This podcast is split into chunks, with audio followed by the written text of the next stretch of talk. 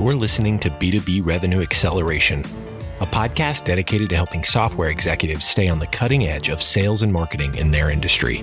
Let's get into the show.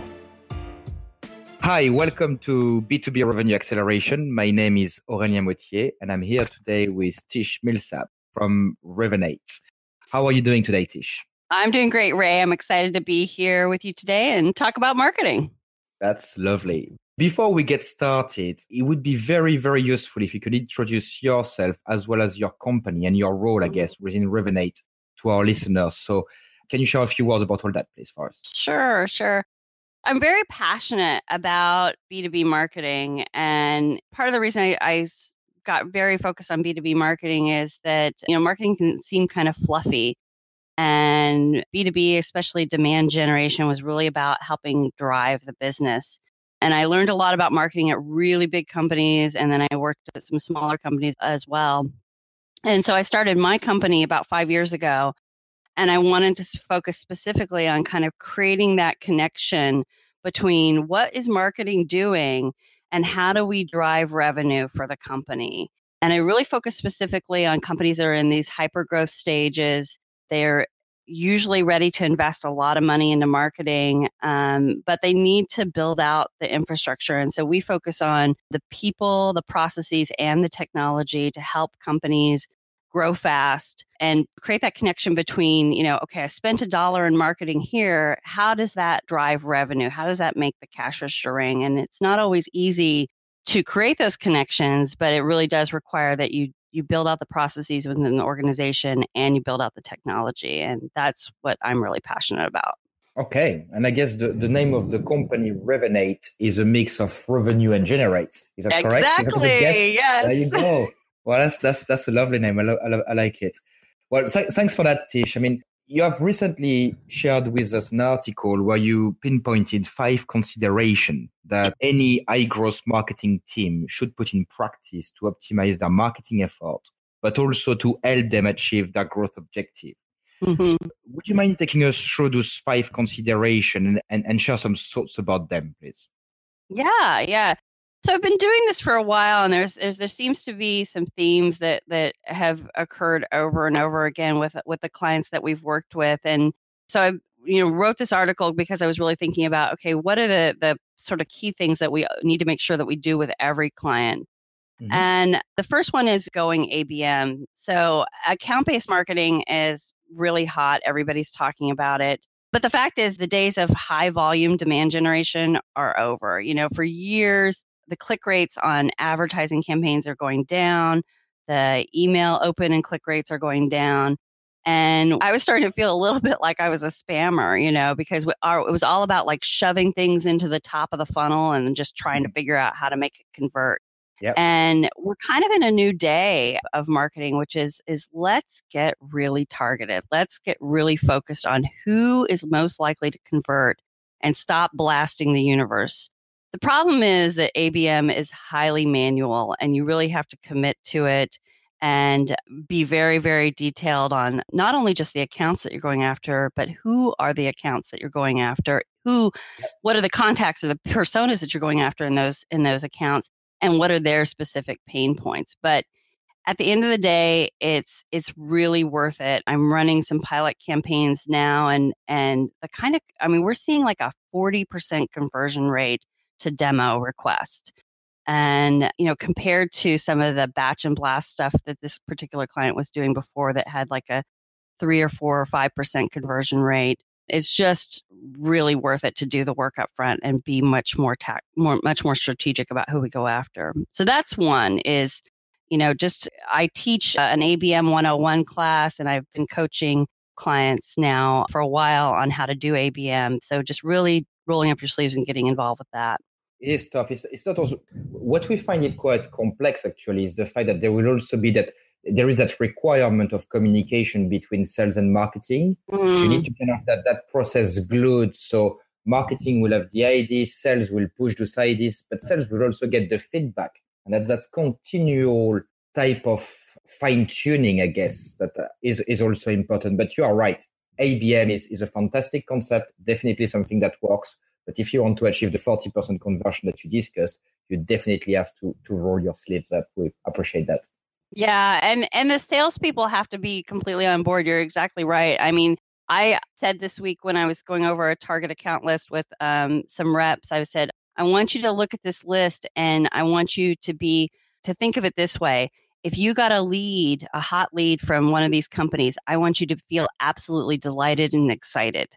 And mm-hmm. if you would not be excited to get a lead from that particular company, let's not have them on the target account list. I appreciate that's a that's a good way to go about it. I mean, we've done all the upfront work on deciding what the first list looked like. We, you know, did a ton of analysis, figured out what the target market looked like, eliminated a lot of industries, did all the stuff.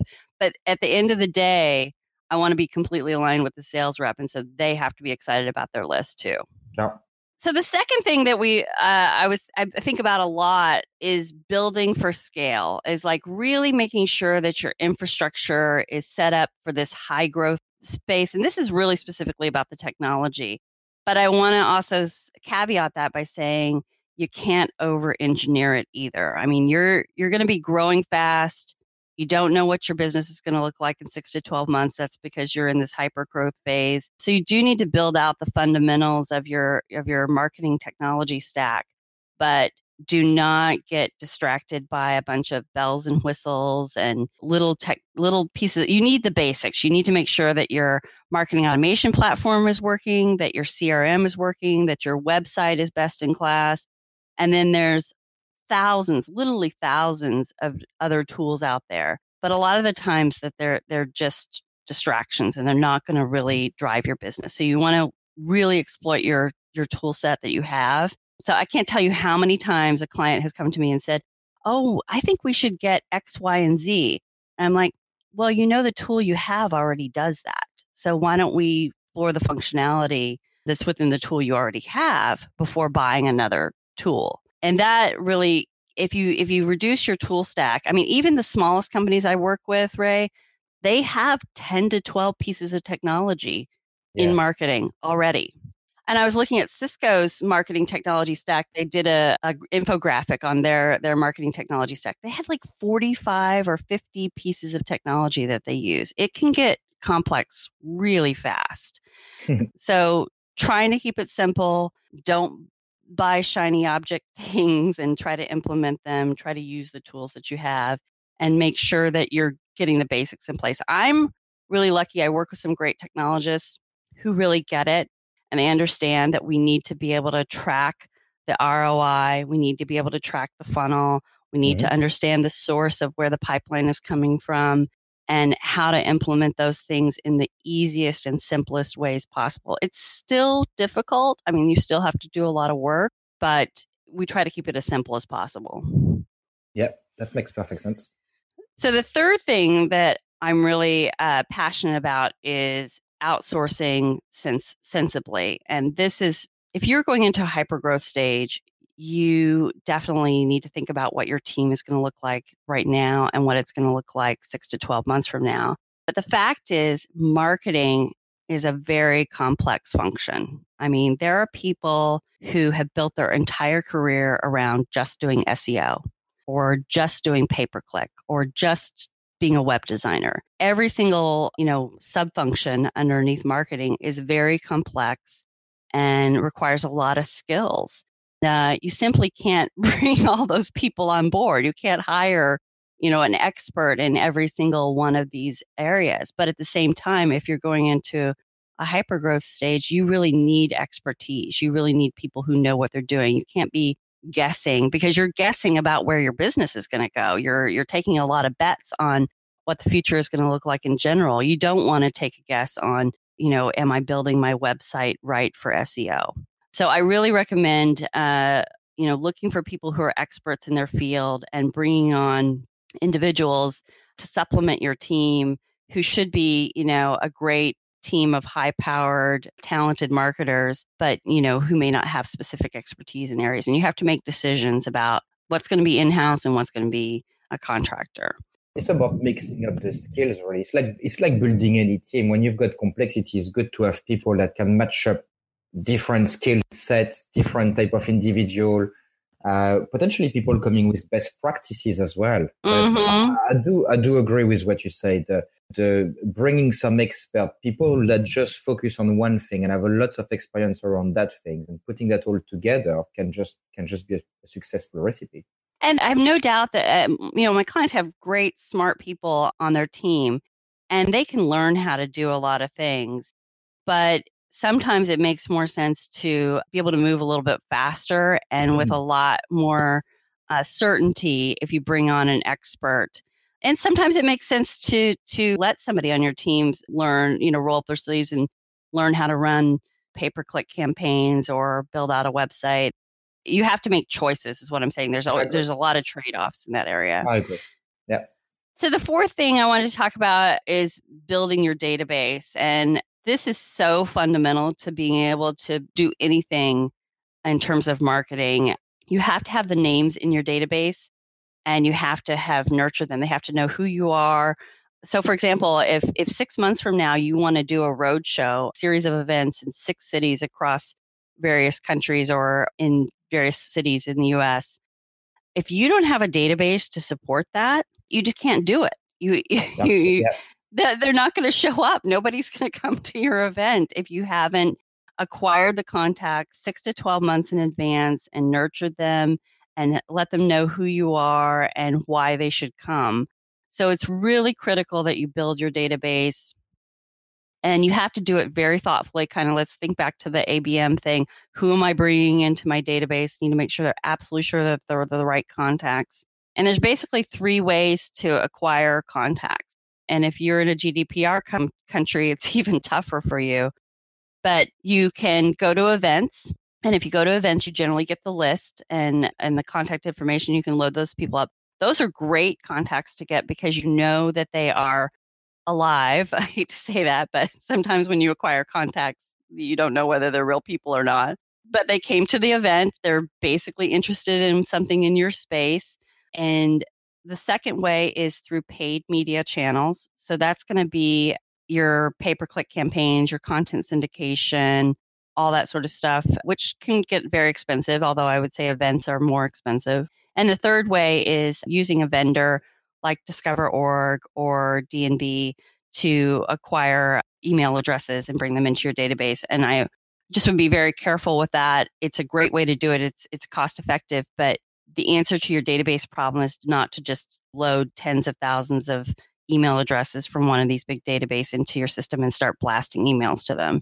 You need yeah. to be very, very careful about what accounts you go after and specifically what addresses we go over. And for my team, we do we do a hand scrub on a lot of these lists. So we'll mm-hmm. actually hand go through the list line by line and say yes, no, yes, no, yes, no on who we bring in and make sure they really align to the the client's personas. Yeah, one of the things that we we try to influence when we when we work with the clients, as you would imagine, for what we do, we do touch a ton of contacts on a mm-hmm. daily basis, on a monthly basis, on a quarterly basis. So we are probably a, a cleansing tool in a way, but I think cleansing is one thing. You know, making sure that Tish is Tish, making sure that our email is our email address, making sure that our function, job title, and everything is still what I can see on mm-hmm. my screen is, is one thing.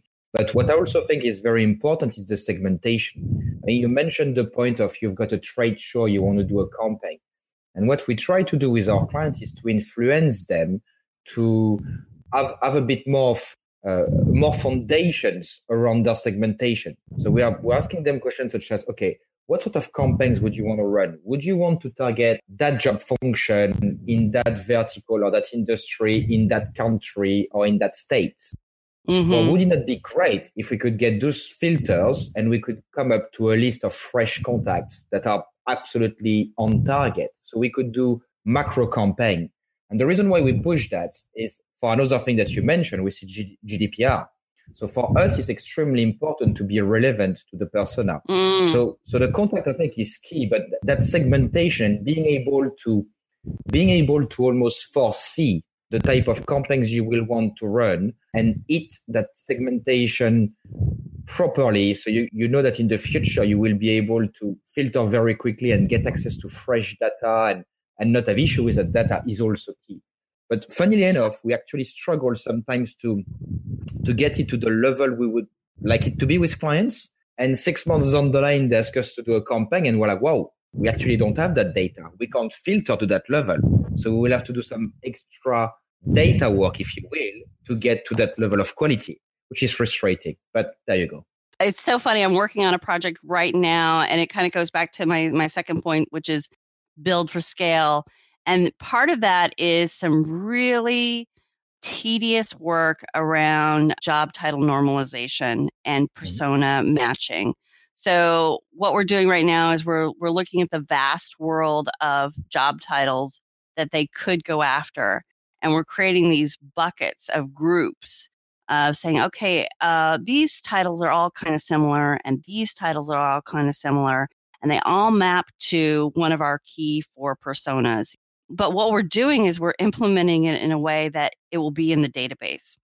So we'll be able to, if you said, oh, I'd really like to run a campaign to persona A, this company is going to be able to go in and pull all the contacts that they have that are related to persona A so that you can have a, an outbound calling campaign that is all very similar, talking to the similar kinds of people who have similar kinds of pain points.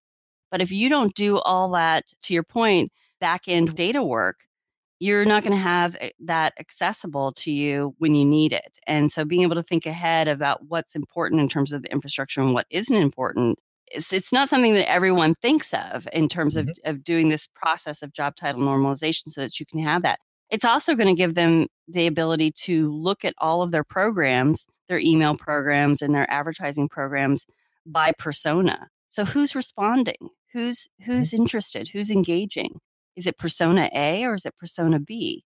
Is persona B, you know, engaging with these kinds of campaigns and these kinds of messages and not these kinds of messages? So we have the ability because we've done this multiple times to know that that six months from now you're going to want to be able to do things by persona but yeah. not everybody knows that from the, the and, and it stops them when they when they come to wanting to do a campaign like what you're talking about because mm-hmm. they had they're like oh wait we have to stop and build this stuff all out yeah, sometimes the time invested at the outset is saving a ton of time in the future. So yeah, yeah. Building well, and also just giving you the insights so that you have it. So I do want to say one more thing about building your database is that in the last couple of years, something that has has become really prominent is using intent data, uh, buyer intent data, and there's a few vendors out there doing it: Bombora, the Big Willow, Tech Target.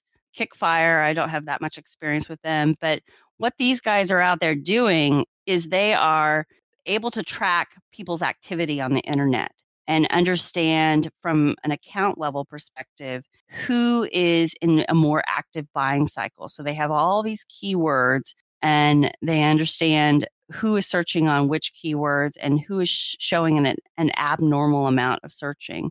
I hope I explained that well. Did it, is that clear what that is, intent data? I think it makes sense. Yeah. Yeah. So this is super exciting because instead of pulling a cold list into your database, you're able to actually go and see who's in an active buying cycle. So I might take my target account list and send it to a an intent data provider like Bombora and say who of these accounts are sh- actively showing engagement. And then I would acquire contacts for just those accounts and start marketing to them. And we have been seeing some really exciting conversion rates from this because instead of you know pulling in somebody to your database who you have no idea is in a buying cycle or not they may not have an initiative or a project going on for your particular product versus somebody who does.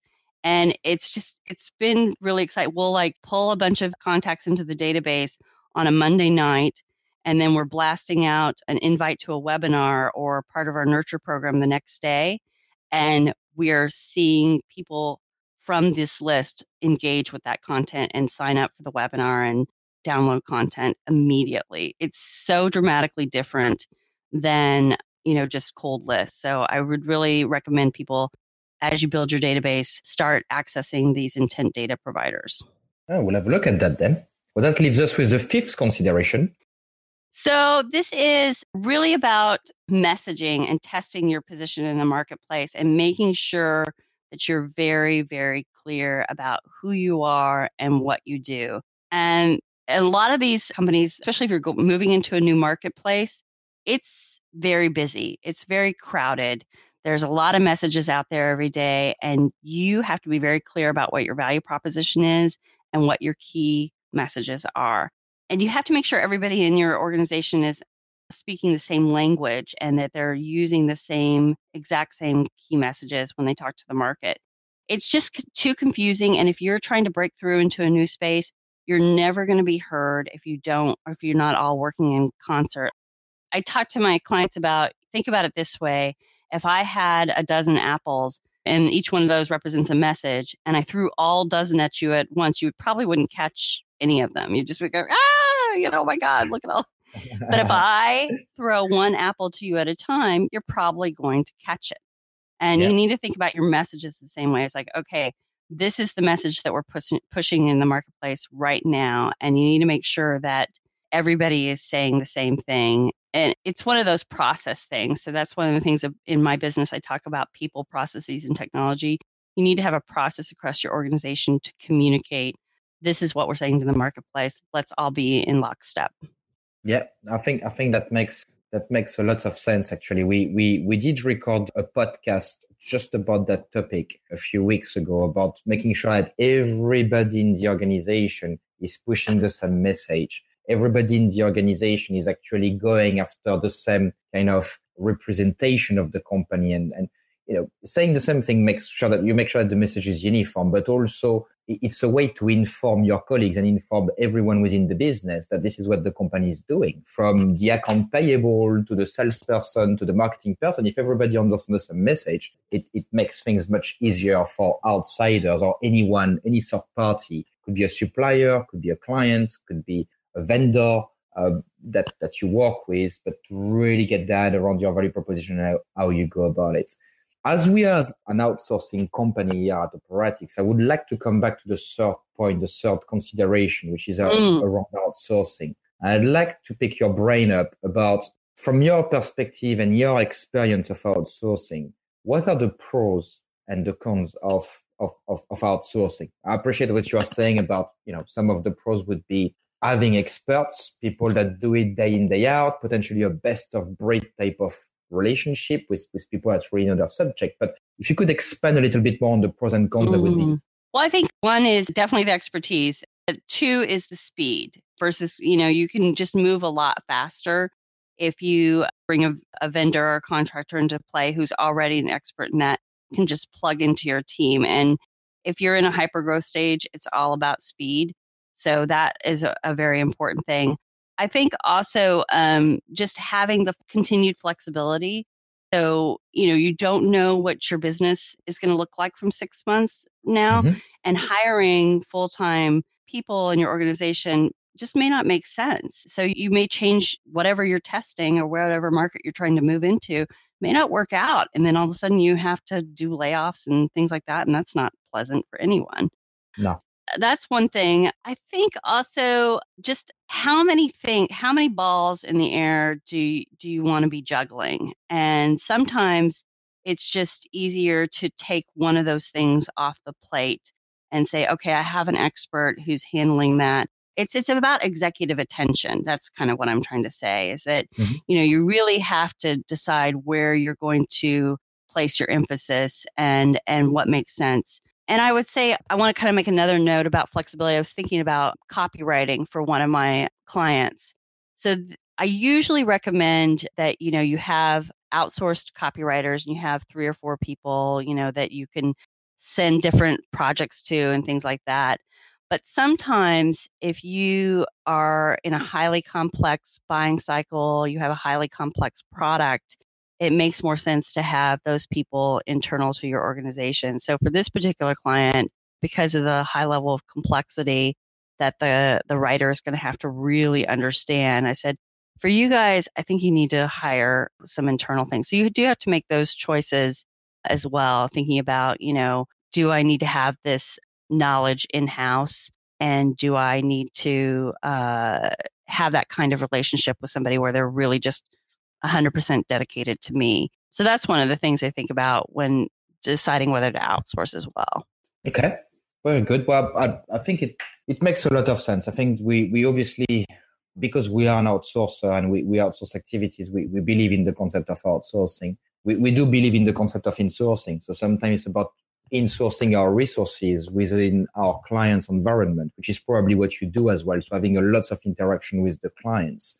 Because for, for us, we always say we want to be an extension of your team. Yeah. Our business model, the way we work, the way we think, the way we want our relationship to be from negotiation at the outset of, of having a contract to the, the, the kickoff of the program to the running the program needs to be a relationship of almost colleagues. If we start that, if we start to have a relationship supplier, clients, and, you know, pulling mm-hmm. strings, it, it becomes difficult. So having that unity in between the team, potentially getting our clients to engage with our resources to make sure that you know from a uh, from a, a, mindset, from a, a culture, from a, a, way of working perspective, things are clicking nicely between individuals, between human beings, and they will enjoy working together. It's actually very important the skill set of our guys, we check that, but making sure that culturally they will fit that organization, making sure that culturally they will work well with our clients,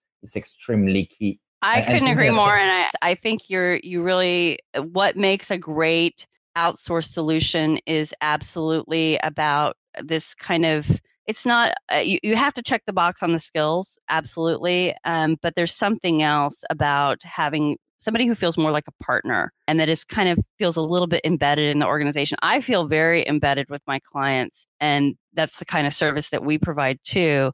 We're very much an extension of their team, and that's the kind of, of outsource solution that's going to really benefit your business and not feeling so Absolutely. much like it's this this transactional relationship.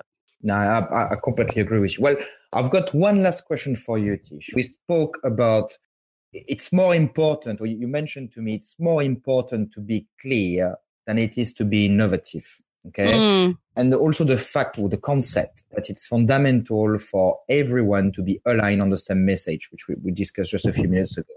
How can you make sure that marketing, sales, and I guess your BDR team, the, the, the people who are really customer facing, are all on the same page? So I don't mean to not say you shouldn't be innovative and differentiate yourself from from other your competitors and things like that, but I just think it's so much more important that you be clear. Sometimes I feel like when we're doing messaging work that people are seeking this holy grail of messaging that's going to be, you know, just break through the marketplace and sometimes it's just seriously making sure that everybody is saying the same thing in the same way and that that's mm-hmm. going to really make your value proposition clear to the marketplace. And speaking of the bdr team and and being in alignment with them i think it's a three step process and it's really dependent on marketing being very transparent with the bdr team about what's happening. So i always recommend three things. One we do a presentation at the beginning of the quarter, and that sort of gives them a high level overview of all the campaigns that are going to happen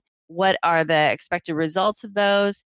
And you know any sort of concerns you know things risks to the plan you know if things don't get funded or things like that. The second thing that we do is a either a weekly or an every other week meeting with this and this is much more like focused on what's going to be happening immediately. So we usually do a briefing on what happened in the past week and then what's coming up in the next week. So what are the offers that are going to be going out? Anything new that's happening? And make sure they're really clear on that. But the third piece of that is probably the most critical thing because salespeople are very busy. They've got a lot going on. They're very driven. They're trying to make the number. And what you really have to do is support them in the moment they're, they're having that conversation.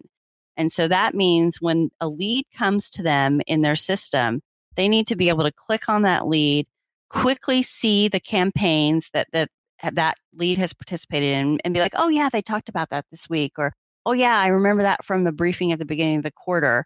Be able to click into those campaigns and understand, you know, what the asset is or whatever the offer was immediately while they're there. They also need to have, um, you know, some insight into who this persona is, and they should have already been trained on what the different personas that we are that we're going after and what their key pain points are so that they have all that information. And when they pick up the phone, it, that is all visible to them and it's all you know just a couple of minutes they can kind of get up to speed on everything around that particular lead so i really think it's a three step process to make sure that we have given them the information that they need both at a high level and in the moment when they need it Thanks for that, Tish. Unfortunately, we are getting to the end of our conversation today, uh, and it was a pleasure talking to you. But at this point of the podcast, we always ask our guests to let us know how our audience could get in touch with you. So, Tish, what is the best way to connect with you? So, you can definitely connect with me on LinkedIn. I'm Tish Millsap at Revinate. And I also, you can email me at tish at revinatemarketing.com or you can visit our website, revinate.com, and uh, fill out a contact us form, and I'll get back to you. Well, Tish, it was fantastic having you on the show today. Thank you again for your participation, and we speak to you soon. Well, thank you very much. It's been great talking with you all. Operatix has redefined the meaning of revenue generation for technology companies worldwide.